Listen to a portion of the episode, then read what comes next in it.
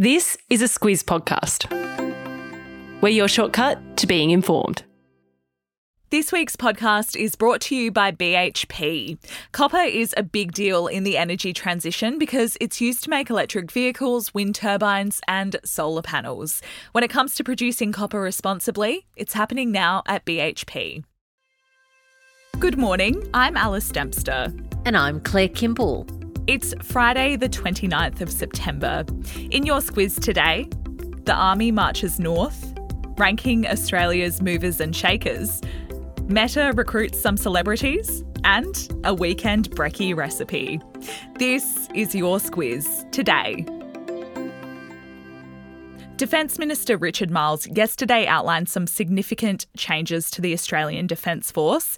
He says it's to align our army with the challenges in Australia's strategic environment, and experts say it's the biggest shake-up in more than a decade. It will see about 800 Army personnel relocate from Adelaide. They'll head to Townsville, Darwin, and Brisbane, and they'll get there by January 2025. Yeah, the majority of them will end up in Townsville, as will all of the Army's heavy armour. So we're talking about things like the military hardware, tanks, armoured vehicles, self propelled howitzers, uh, also half of its helicopters. And this is off the back of the Defence Strategic Review. It was handed to the government in April. That review was about setting a roadmap to have the Australian Defence Force adjust to the times. And that means being ready to respond to an ambitious China in the Indo Pacific region. That's right. Marles says that moving the troops will mean that the Army has a concentration of people and capabilities in Australia's north, and that will make it easier to deploy for training, major exercises, or to support our partners and allies in the region. He says their focus will be on missions to maintain peace, security, and prosperity along coastlines in the Pacific. And he didn't mention China, but the experts say that's what it's about. Yep, it always seems to come back to China, doesn't it? and that saw Chinese officials respond yesterday. A foreign ministry spokesperson said that they're committed to maintaining peace and stability. And this is the quote they hope relevant countries will not hype up the so called China threat narrative. The coalition has also responded to the restructure. Its defence spokesman is Andrew Hastie. He reckons the move will shrink and disperse the army, and he says that that will make us weaker. Yeah, there's lots of views about what Australia's defence forces should be doing. Claire, Adelaide's been marked as the loser in this restructure. So, as the Squiz's South Australian rep, it's obviously my duty to defend it. the ADF says it will still have lots of presence in Adelaide. It'll be home to Australia's future long range strike and surface to air missile systems, along with our new submarine fleet that's being built. The Australian Financial Review has dropped its latest power list, Claire, and a number of high profile Aussies in key industries have made the cut. Yeah, so on the business side, the Commonwealth Bank's Matt Comyn came out on top of the business list, uh, followed by BHP boss Mike Henry, and then there's Fortescue chairman Andrew Twiggy Forrest. Uh, as for which Australians wielded the most cultural power this year, you don't really need a crystal ball to know that Sam Kerr has been huge. she won the number one spot. Um, she was followed by Margot Robbie, who, of course, has had the biggest film in the world this year. Um, she was behind that right from the start. We've got Federal Arts Minister Tony Burke, and then the no campaigners on the referendum, Jacinta Nampijinpa Price and Lydia Thorpe. And Claire, the big ones that Australia's power players sweat on are the overt and covert power lists. On overt power, that's PM Anthony Albanese for the second year in a row. And according to the judges, the person wielding the most power behind the scenes is Trade Minister Don Farrell.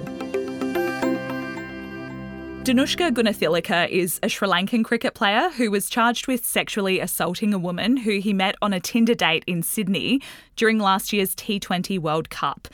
Yesterday, in a Sydney courtroom, he was found not guilty. Yeah, and this has been in the news quite a bit since then because he's an international cricketer, but also because of the circumstances of his arrest were pretty dramatic. He was arrested in the very early hours at his hotel, just hours before he was due to fly home. And what happened during the case is the Crown argued that he removed a condom during intercourse without the woman's knowledge. But yesterday, the judge, Sarah Sarah Huggett said that the complainant didn't have a clear memory of how the condom ended up on the floor. The judge also said that her impression was that Gunathilaka was doing his best to be truthful.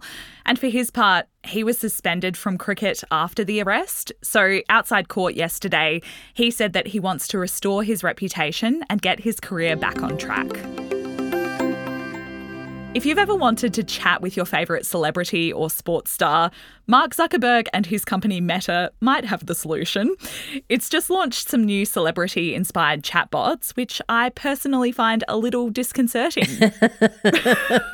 yeah, it's sort of an interesting new spin on the AI theme, isn't it? Mm-hmm. So, Meta, of course, is the parent company of Facebook and Instagram and WhatsApp, and they've unveiled a series of artificial intelligence chatbots at its developer conference that was happening this week.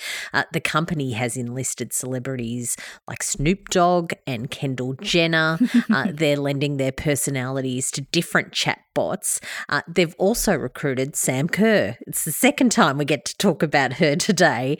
Uh, they're not being themselves, though. They're taking on these personas. And for Sam, she's going to be a free spirited friend named Sally. Uh, these chatbots will apparently specialize in certain topics. And Zuckerberg says that they're more about entertainment than just answering questions. So, look, don't go thinking you can have a chat to Sam about the World Cup or anything like that. you can have a chat to free spirited Sally. In fact, Claire, after all that build up from you, unfortunately for Aussies, we won't be able to ask Sam Sam or Sally anything just yet. Mm. The chatbots are only available to US users for now. we'll get them soon, no doubt. Message now from our podcast partner, BHP. The steel made from iron ore plays an important role in providing the production of our energy infrastructure, from wind turbines to power poles. So, cutting carbon emissions in iron ore production is key. It's why BHP has committed to a solar and battery agreement to help power its port facilities at Port Hedland. It's happening now at BHP. I don't know any sneakerheads myself, but I do know enough about them to know that they're called sneakerheads.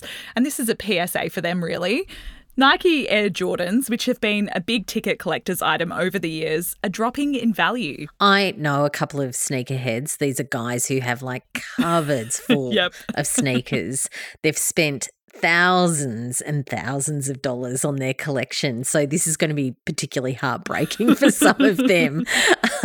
so yeah, look, a pair of Air Jordan 13s that were worn by Michael Jordan, of course, the partner with Nike in creating these. He wore them in the 1998 NBA finals. They sold for a record 2.2 million dollars, but there is new data out from an insights firm that says that some Jordan shoes their value has been dropping.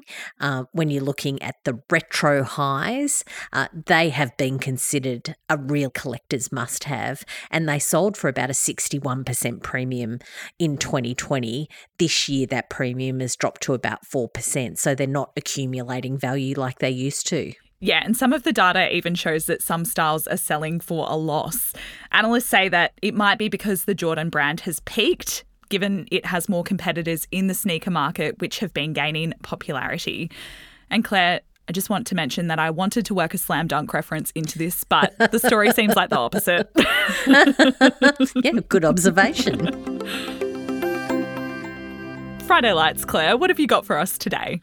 Look, a friend gave me a really great recipe a couple of weeks ago for some blueberry pancakes. She said that they were very nice and fluffy, uh, and it's a very, very simple recipe. So I made them last weekend and they were really terrific. So if you fancy a bit of pancake action, uh, particularly if you're in places that have a long weekend this weekend, it's a really good time to crack out this recipe, I reckon. Who doesn't fancy some pancake action on the weekend, oh, Claire? Delicious. I'll pop the link to that in the episode notes today. We mentioned this briefly yesterday, but there's a couple of grand finals going on tomorrow. Yeah, so kicking off tomorrow afternoon, we've got the AFL. Uh, and then, of course, we go into Sunday when it's daylight savings time too, Alice. So put your clocks forward for that. Um, it's the NRL and the NRLW finals. Uh, Kate and I go through all of this in the Saturday squiz. So you can have your times, what TV channels you need to watch. We've got a couple of suggestions of, you know, cracking out the footy franks, which is really helpful. so we'll go through all of that for you. Good one. Claire, you mentioned daylight savings there, which means there's a long weekend in some states this weekend. So We'll be back with you on Tuesday. In the meantime, have a great Friday and long weekend.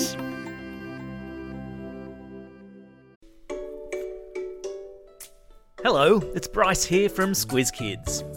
Kids and fiscal policy go together like peaches and cream, which is why we're excited to present a special Squiz Kids Q&A this week with Federal Treasurer Jim Chalmers.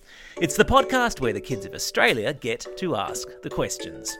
Tune in to Squiz Kids today to find out how the notorious BIG has helped shape next week's budget, why the Treasurer considers himself more of a three pointer than a slam dunker, and why his toenails will be painted with glitter nail polish next Tuesday when he stands in Parliament to hand down the budget.